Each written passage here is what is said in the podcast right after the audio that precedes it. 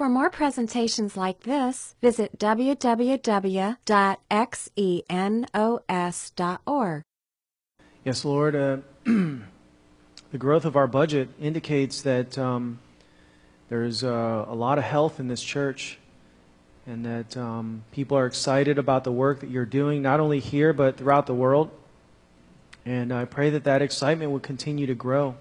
All right, we're looking at Acts 15, verse 36, and then we're going to move on into Acts 16. I entitled this God's Strategy in Human History. As it turns out, God has a plan that He's executing throughout the world, and He's called each and every one of us to take a part in that plan. What we're going to talk about tonight is this concept of personal ministry. Now, the word ministry is just a churchy word that you hear thrown around. But the word ministry in Greek is the word diakonia, which literally means service. So, to involve yourself in ministry means that you are involving yourself in serving God, devoting yourself to it. And God expects all of his followers to engage in serving him and others. Contrary to what you see in the modern American church today, where people are mainly pew sitters or people who are there to enjoy a show or to feel blessed, God calls on us to actually do something. And He doesn't want us to just sit there and take from the people around us and expect people to love us. Instead, He wants us to go out and to love others and for that love to actually expand out into the world. That we're not just to keep this to ourselves in some sort of creepy holy huddle or something like that. And so God has set us out on a mission to share the love of Jesus Christ to the rest of the world. And for those of us who have given ourselves over to that mission, we know how exciting that can be. Now, some of you might be wondering, either because maybe this is your first time here, or because maybe you're new and you're sort of investigating whether this is something you really want to throw in on. You know, why would we dedicate ourselves to serving God? I think the motivation centers upon what God has done for us. The, the Bible teaches that, you know, God has sacrificed so much for us to the extent that he sent his own son Jesus to come and die for us, and that out of the overflow of gratitude that we feel and love, that we naturally feel this inclination to go and serve God and other people.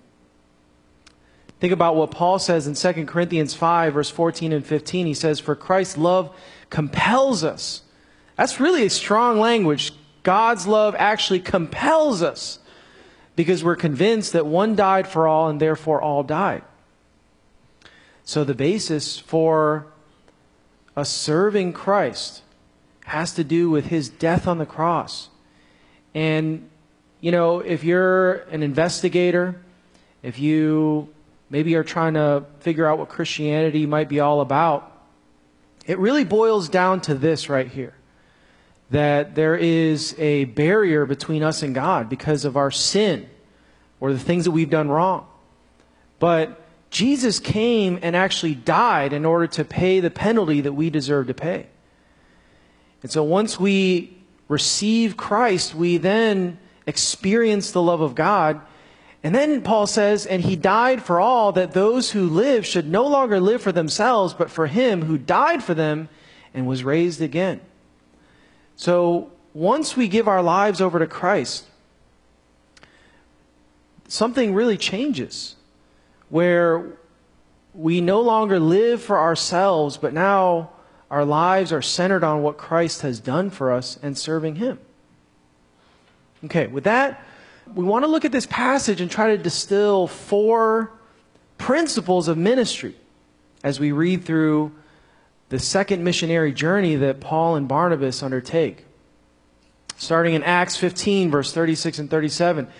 After some time, Paul said to Barnabas, Let's go back and visit each city where we previously preached the word of the Lord to see how the new believers are doing.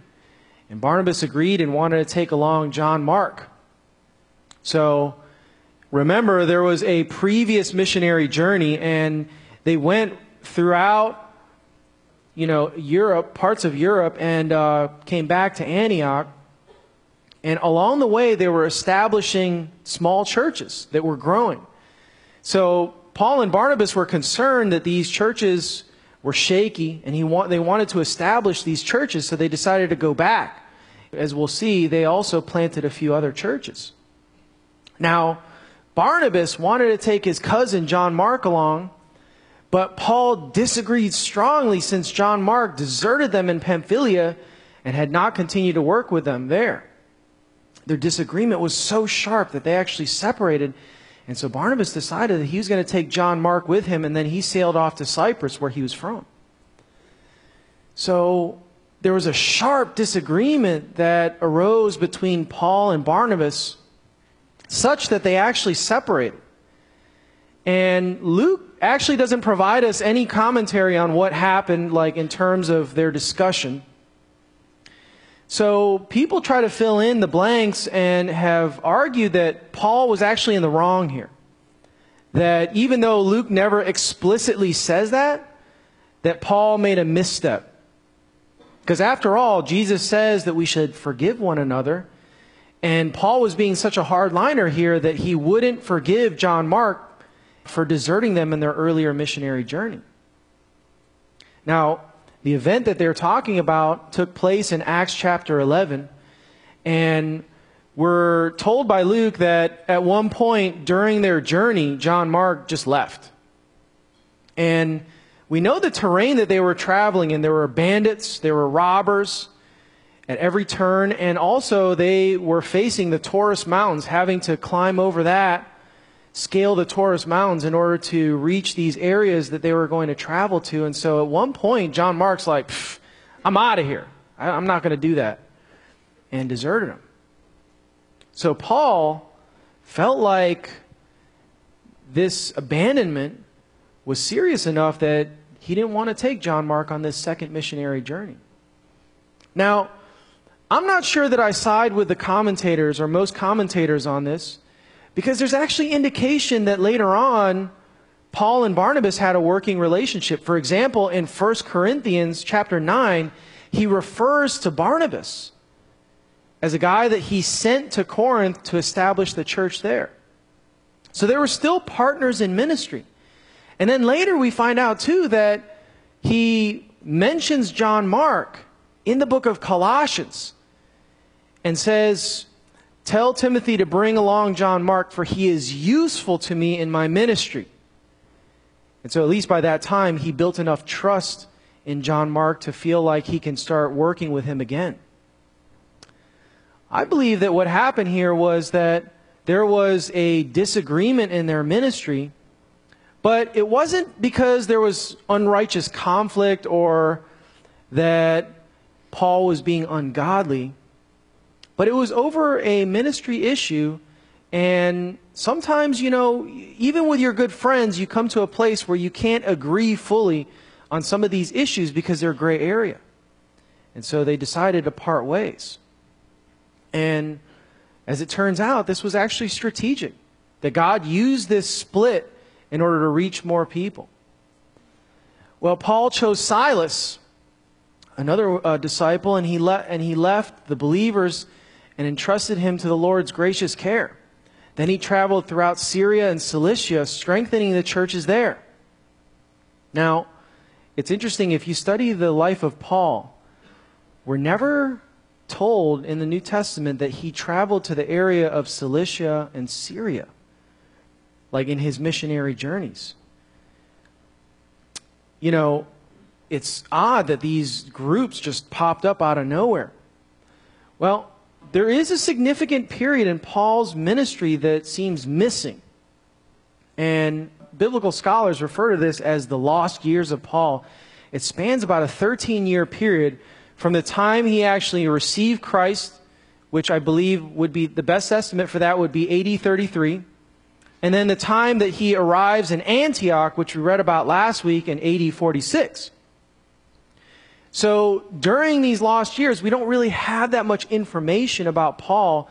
And so what commentators actually argue is that during this time period, God was sort of shaving away the rough edges in Paul's character. That God was breaking him in order to make him useful for service. And in order to make anybody of use in his service, it's going to take some time on the order of decades. In this case, it took 13 years for Paul. And, you know, most are lucky that he doesn't take the same stand as he did with Moses, where he, he made him go out and for 40 years in the desert. Now, I don't know if I actually believe that. I believe that Paul was, was growing in his faith and that God was actually refining his character throughout this period, but I don't believe that he was just like out in the wilderness seeking enlightenment or trying to like find his power animal or something like that.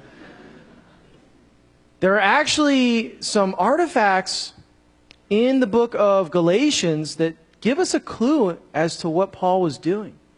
In Galatians 1 21 through 23, we're told, After that visit, I went north into the provinces of Syria and Cilicia. And still, the churches in Christ that are in Judea didn't know me personally. Remember, he was a persecutor of the church. And they knew, all they knew was that people were saying, The one who used to persecute us is now preaching the very faith he tried to destroy, and they praise God because of me. So, two things. Paul says that he traveled up to the provinces of Syria and Cilicia, never explicitly saying that he was preaching the gospel there. But he points out that even by this time, when he arrived in Syria and Cilicia, that he was already preaching the, the gospel. And so, when you put the pieces together, it's likely that when he went to Syria and Cilicia, that he was the main driver in planting the churches that then show up later on in the book of Acts. And so he, he was probably the guy who planted these groups. And it makes sense that he would go back there and establish those churches that he already planted. What about in Acts chapter 9, verse 18 and 20? This is right after Paul has this encounter with Jesus on the road to Damascus. And he was blinded for some days. We're told that instantly something like scales fell from Saul's eyes as he regained his sight. And then he got up and was baptized, and afterward he ate some food and regained his strength. And Saul stayed with the believers in Damascus for a few days, and immediately he began preaching about Jesus in the synagogue, saying, He indeed is the Son of God. So immediately we're told that Paul goes and starts preaching. You know, he wasn't, you know, sitting out in the middle of nowhere meditating, waiting for God you know, he got right to work. He took action. And I think that this brings us to our first principle of ministry that God enlists us to carry out his mission as soon as we receive Christ. Day one. And that might come as a shock to some of us because most of the time we feel like I don't really know that much. Like I haven't gone to any like seminaries. How am I qualified to go and start serving God? Well, the Bible teaches that God enlists us by giving us the Holy Spirit, and He actually empowers us to carry out His work. And of course, you know, we grow in our competence as we learn how to serve God better over the years, studying the Bible, observing people who know what they're doing, getting training. But God wants us to set off on this mission right away. And I think that, you know, for me, when I first came to Christ, this was one of the things that really had a lot of appeal. This is something that really drew me to following God. Because I remember this sense my, in my life that I'm not sure what the meaning or purpose of my life is. I just felt this sense of aimlessness. You ever feel that way? Have you felt that way? And God says that we have an opportunity by serving Him to give ourselves over to something much greater than ourselves. And that's what I wanted more than anything.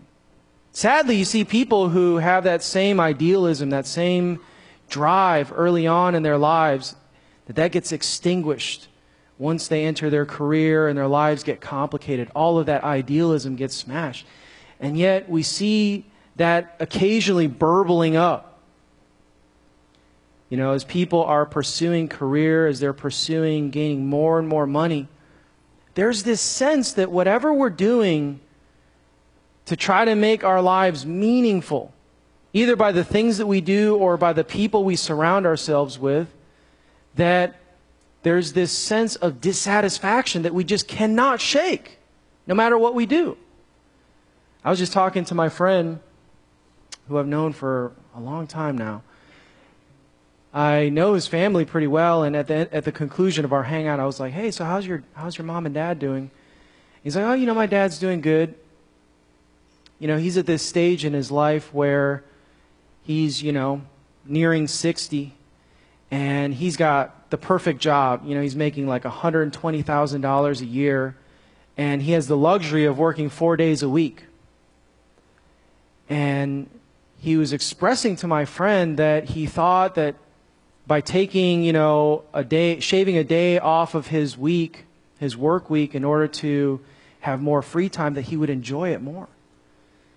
And yet he recounted that he just felt lonely and sad because he thought that he was going to be able to spend more time with his wife and his friends, but then he realized his wife is busy and he doesn't have any friends. You know, he had been chasing this dream, thinking that, you know, getting that perfect career where I'm making big bucks, where I have the, the luxury to be able to work less and still make tons of money. That dream that he was chasing turned out to be a mirage at the end of his life. And you know, I think people are actually opening their eyes to this.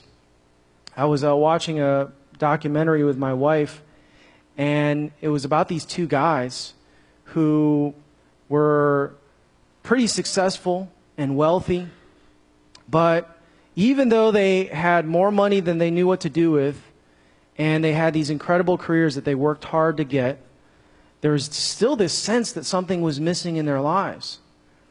And meanwhile, their lives were falling apart. They were depressed. And finally, they did something radical they decided to walk away from their ultra successful career and to start selling all of their possessions. They described the relief that they felt offloading all these things that they didn't need or even care about that were just occupying them. And they also felt how the anxiety and pressure just melted away as soon as they decided to walk away from that rat race that they were running in order to get that next promotion. And, you know, about 45 minutes into this hour and 20 minute long documentary, I, me and my wife were sort of like, we get it. I mean, I don't know if I need to re- watch the rest of this in order to understand what they're going to say. It's pretty much the same thing. And yet, it left you wondering okay, so what's the point? So you give up all of these things and you live more simply. But is that the purpose of the life of life right there to just live simply and have less? I thought to myself, that's not really a direction to move your life in. And I thought to myself, you know, people today, they're yearning for real meaning and purpose in their lives. And nothing, really nothing, can match the kind of, of purpose and meaning that God wants to give to us as we carry out His mission. The Bible teaches that we can make an impact in people's lives that are not only going to make their lives better in the next year or 10 years or 20 years, but the Bible promises that we can impact people on into eternity. I mean, what could we possibly give our lives to that would be more important than that?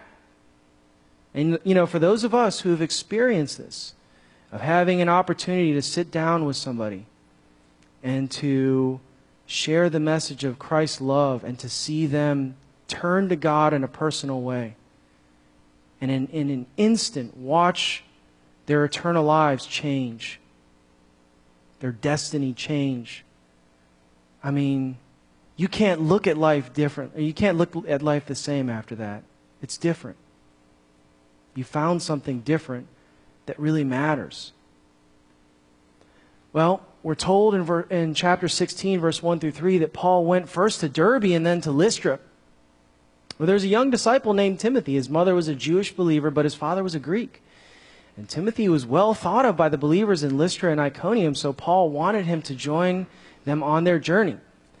I bet what happened was in Paul's first missionary journey there in Derbe and Lystra, that Timothy was probably one of the guys who received Christ.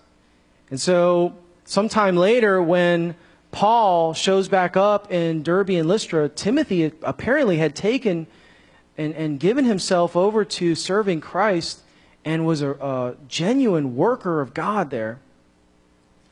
And he decided that he was going to take this guy along on his missionary journey.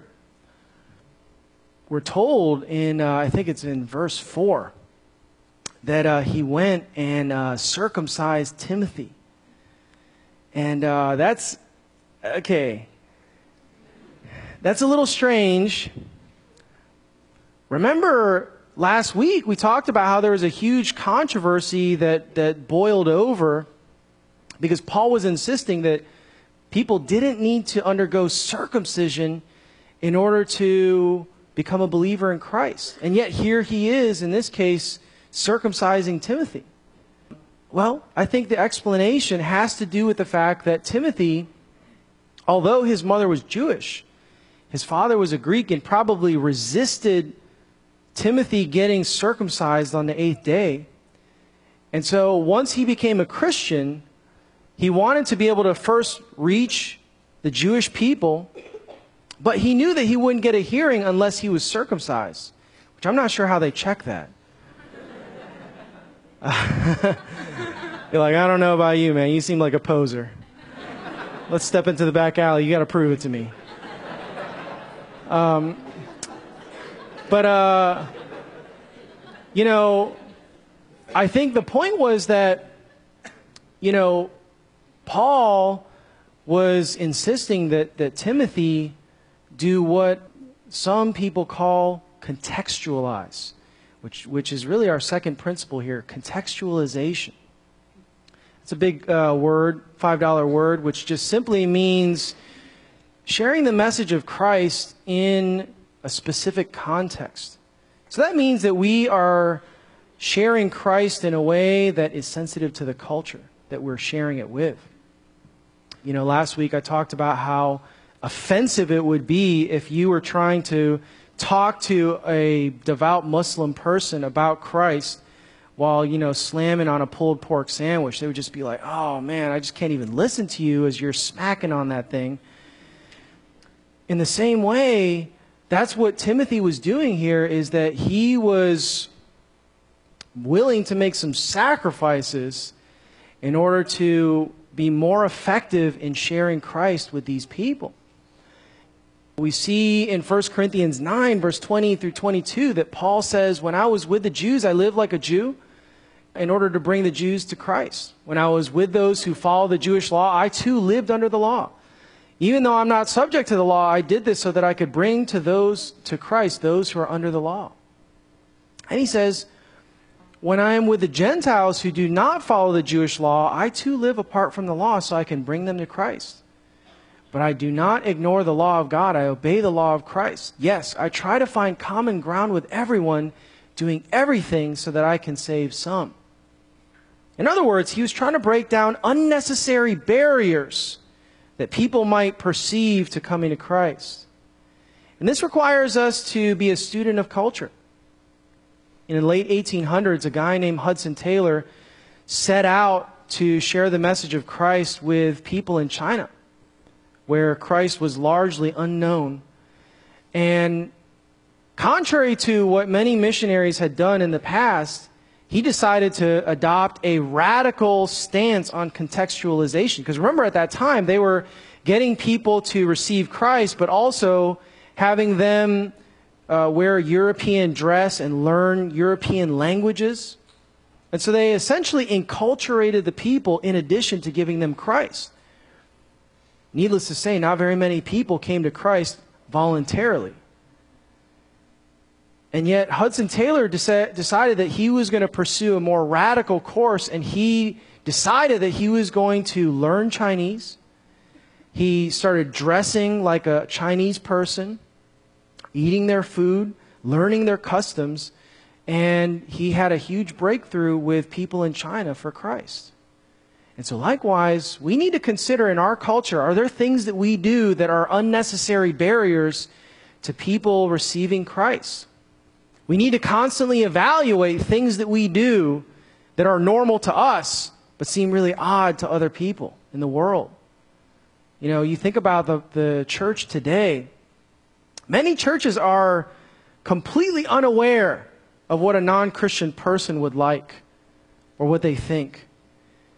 You know, if you go to a church today, nine times out of ten, they're going to have, you know, worship service to begin their meeting.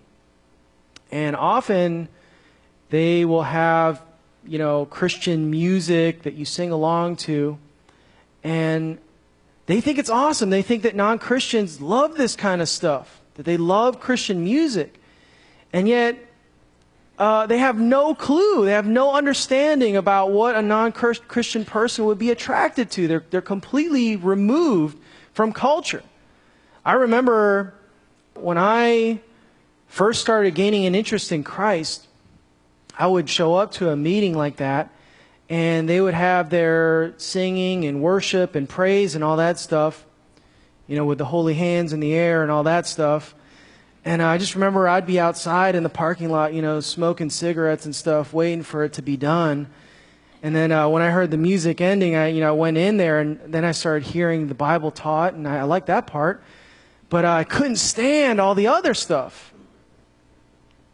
And so we, we need to consider and evaluate, you know, are the things that, we, are, that we're doing uh, are they barriers to people coming to Christ? Of course, there are some things that are non negotiables. There are things that the Bible teaches, or things that the Bible says we should engage in that we're not going to compromise on. But in the areas that don't matter, you know, why would we unnecessarily alienate people? Well, then they went from town to town, instructing the believers to follow the decisions made by the apostles and elders in Jerusalem. So the churches were strengthened in their faith and grew larger every single day. So they took Timothy along and they started going from town to town. And I'm sure at that moment, Timothy was jumping into the deep end of the pool, learning the craft of serving God. And so this leads us to our third principle that Paul's ministry was discipleship based. You know, when we talk about this concept of personal discipleship, it originates from the rabbis. You know, rabbis in the ancient world, whenever they were training up other rabbis, they would pick three or four guys to be their apprentices. And these guys would follow around the rabbi, living with him for a number of years, and they would simply observe and learn from the rabbi as the rabbi would teach the Bible, and also they would, they would gain instruction from their rabbi as well. And this form of teaching was very effective because the rabbi, the teacher, was able to watch the student as he tried to go out and, and emulate the rabbi and be able to provide feedback in real time. And so this was really the primary method that the rabbis in the ancient world used. And Jesus also used this as well. I mean, if you look at his ministry, it really centered around the 12 guys, the 12 apostles. And he spent most of his time with these guys. In fact, within the 12, there was even a smaller inner circle of three guys John, James, and Peter. And these guys became sort of the leading figures of the early church. And so Jesus pursued this as well because he knew that a lot of the things that you do in ministry, they're not things that you can learn in a textbook. You know, they didn't have like seminaries back then. They didn't have Sunday schools. All they had was discipleship. Now, that doesn't mean that they didn't have like classroom instruction. We know from Acts chapter 19 that Paul actually rented out the lecture uh, hall of Tyrannus and had many believers coming to listen to the Word of God, but this really represents the primary way that Jesus did his ministry. In fact, he banked his entire ministry on this method of expanding God's kingdom. You know, if you look at the Gospels, there are many instances where the Gospel writers say, and Jesus retreated with his disciples to spend time with them. In fact, if you look at the Gospel of John, 20% of the Gospel of John centers around the last 48 hours of Jesus spending time with his disciples, instructing them about what they would have to do once he was gone. And so Jesus staked his entire ministry on discipleship. And as he was about to ascend into heaven, we're told in Matthew 28 19 through 20, he says, Therefore, go and make disciples of all the nations baptizing them in the name of the Father, the Son, and the Holy Spirit. And he says, Teach these new disciples to obey all the commandments that I give to you, and, sh- and uh, be sure of this, that I'm going to be with you always, even to the end of the age. So, when you look at this command, what does Jesus tell them to do? What does he tell his disciples to do? To make disciples, right? He doesn't just say, well, go out and share the message of Christ and make sure that people receive it. He says, make disciples. So he envisioned new believers actually coming into maturity in their faith. Again, when you look at the modern church today, there are many Christians who attend church and have attended church for decades and yet remain ignorant of the Bible and are unable to serve God in any way that, that's uh, really effective. You know, Paul relied on discipleship as the basis for his ministry as well. He talks about his fellow servants or ministers uh, throughout his epistles. And if you tabulate all of the people that he interacted with, presumably the people that he led to Christ personally and worked with and trained, there was, there's about 25 people, as we'll see. And Timothy, he tells this. He says, And these things that you heard me say in the presence of many witnesses, Entrust these to reliable men who will also be qualified to teach other people. If you look at it, there are four generations of discipleship going on there. You have Paul telling Timothy, who's to entrust this to reliable people who then are to be qualified to teach others. Four generations. Here's that list of guys and ladies too. Notice Claudia, and Priscilla. Yeah. Uh, turns out they were also to carry out the work of discipleship as well, as we're told in Titus 2, verse 3, where Paul tells the, the older women to train younger women in good works. So, this was a ministry or a strategy that Paul pursued not only with men, but also with women.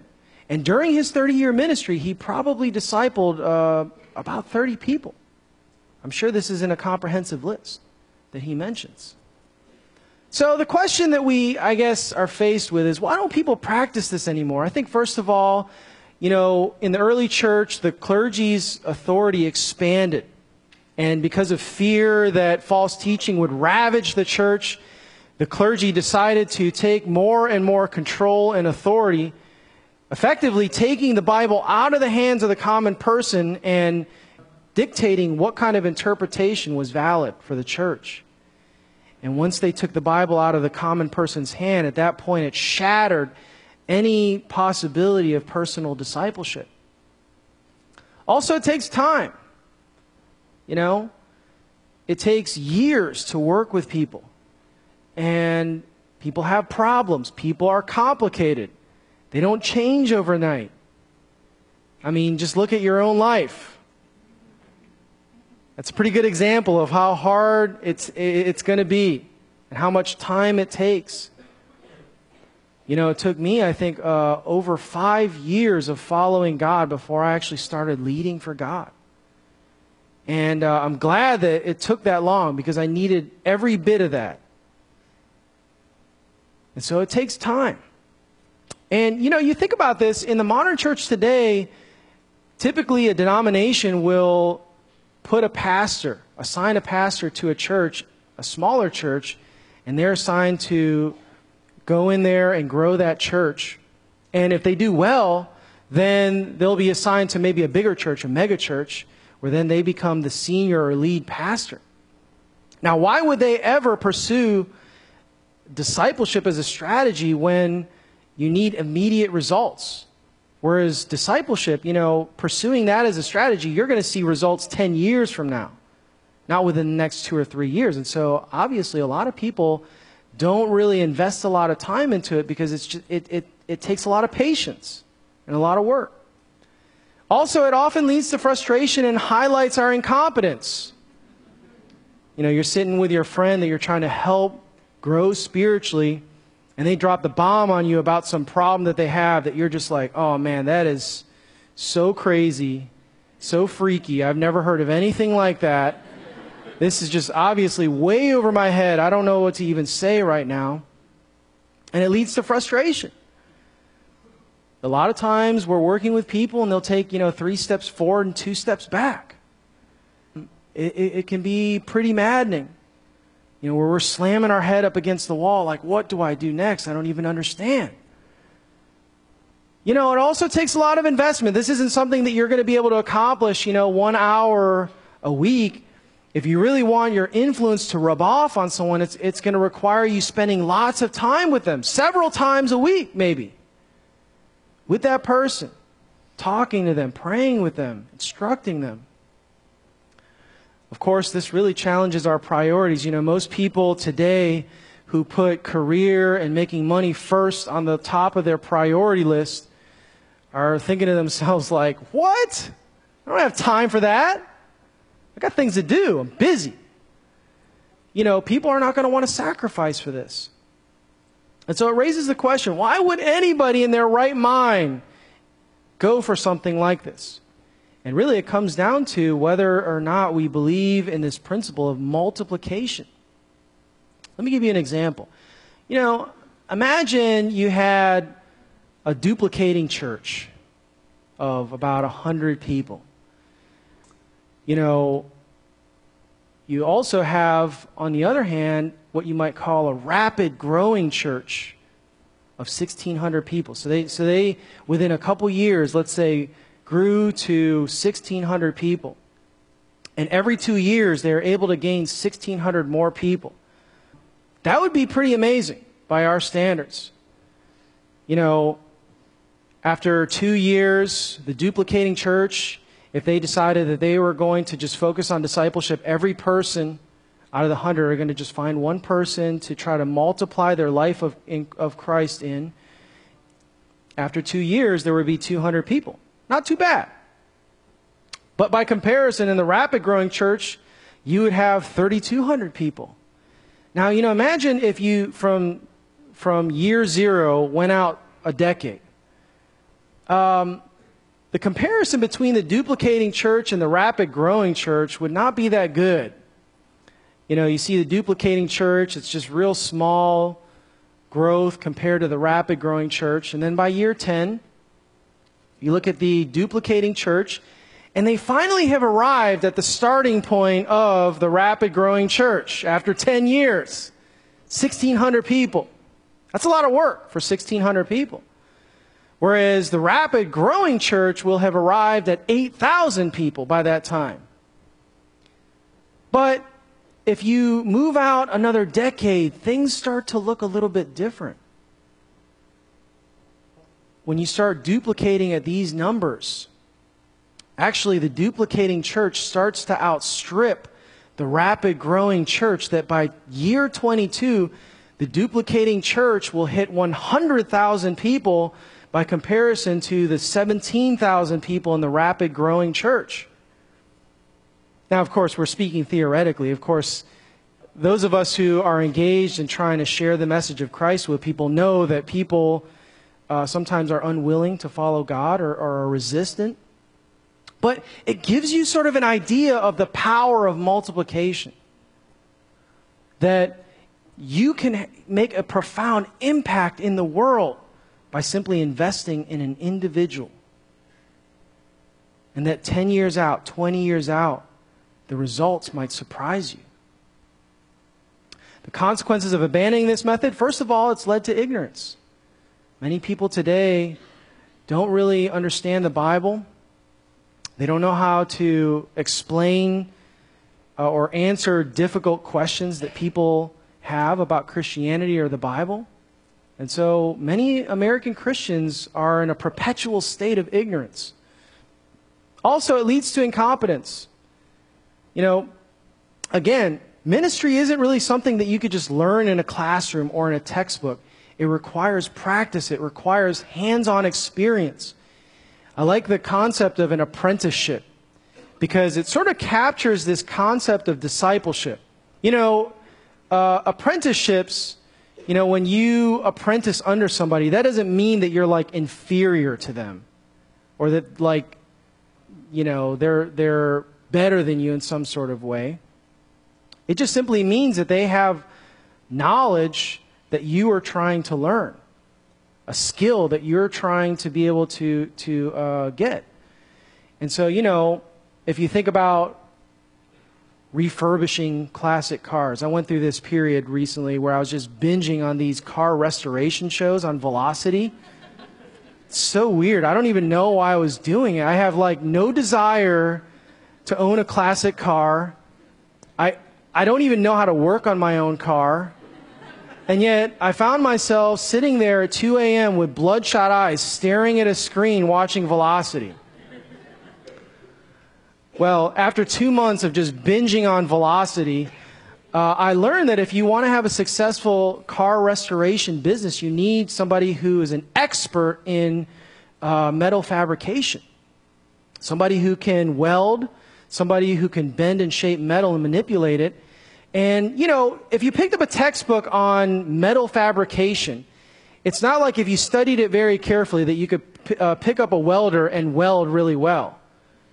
You know, it's going to require you apprenticing under somebody to teach you that skill, and it's going to require practice. And likewise, when, when we are under discipleship, we're discipling others, we're able to pick up these skills that otherwise we wouldn't be able to pick up in a classroom. I remember banging my head up against the wall trying to share my faith with people, and I was just constantly taking the wrong approach with people.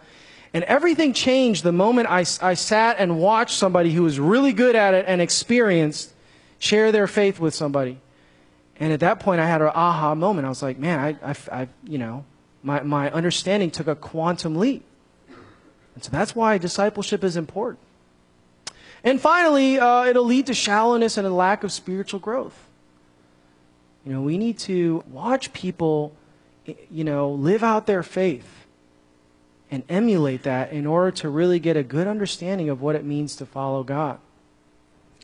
Well, we're told in verse 6 uh, and 7 Next, Paul and Silas travel, traveled throughout the area of Phrygia and Galatia because the Holy Spirit had prevented them from preaching the word in the province of Asia at that time. Then, coming to the borders of Mysia, they headed north for the province of Bithynia. But again, the Spirit of Jesus didn't allow them to go there. Two times we're told that the Spirit prevented Paul and Silas from going into these areas. You know, they were going up north, and then the Spirit prevented them. They're like, okay, we're going to go in this other direction.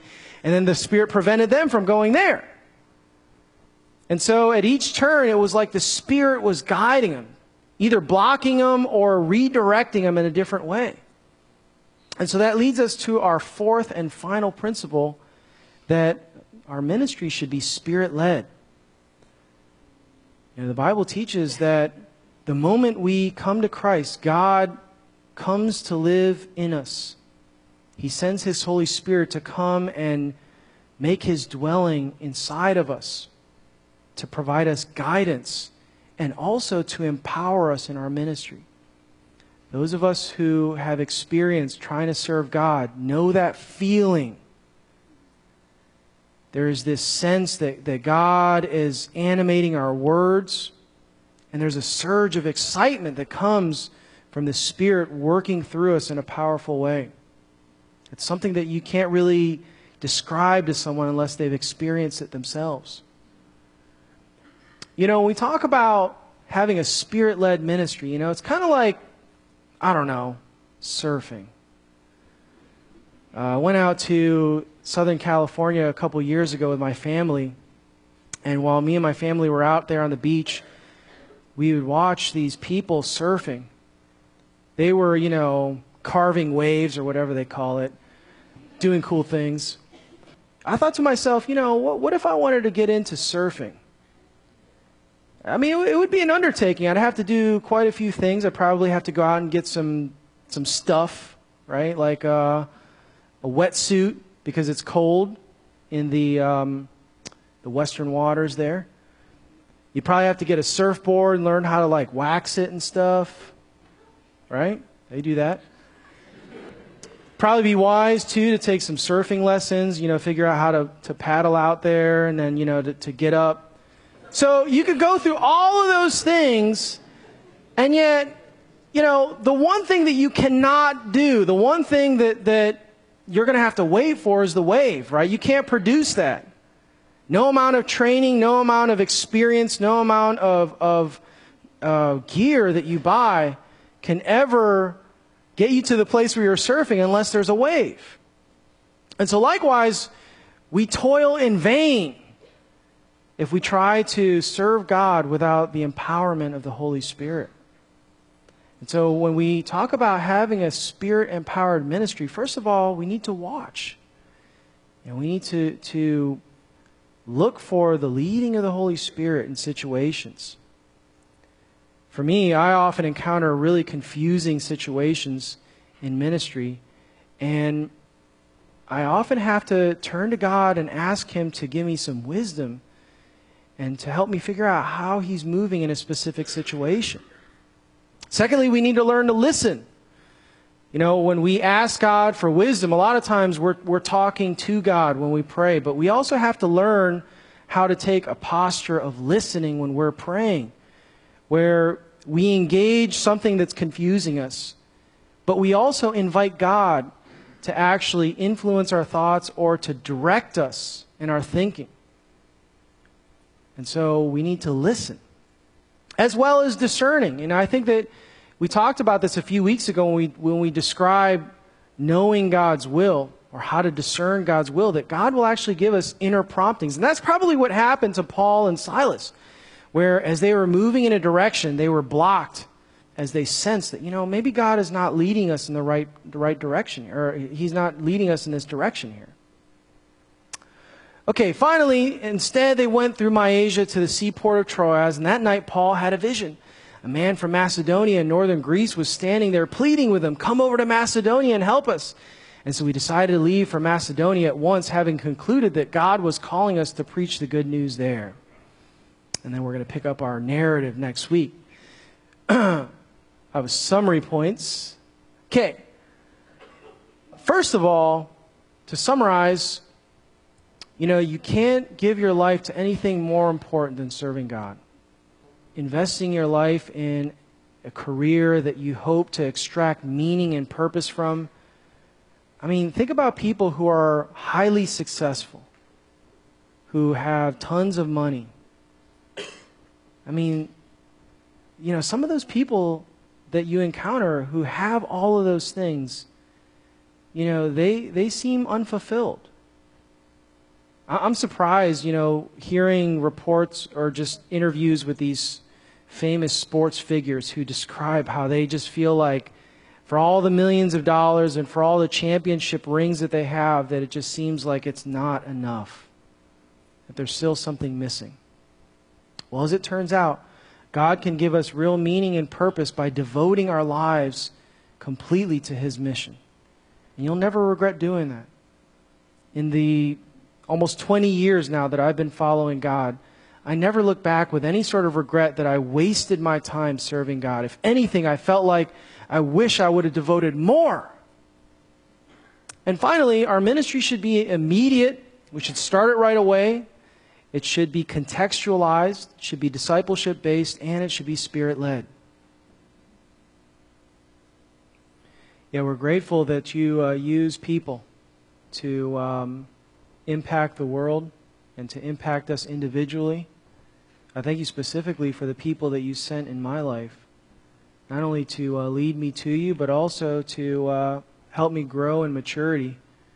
I think about the guy who um, mentored me spiritually and um, I'm not sure what he saw in me when he uh, first decided to start investing in me, and yet um, uh, it turned out to be a really good thing, Lord. And um, pray that uh, we would buy into this um, mission that you have uh, called us to do. And um, we thank you that you give us the privilege of serving you, in addition to uh, having a relationship with you forever. Thank you for that in Jesus' name. Amen. This study was recorded at Xenos Christian Fellowship and is copyrighted. You may freely copy and distribute it as long as you keep it intact and do not sell it.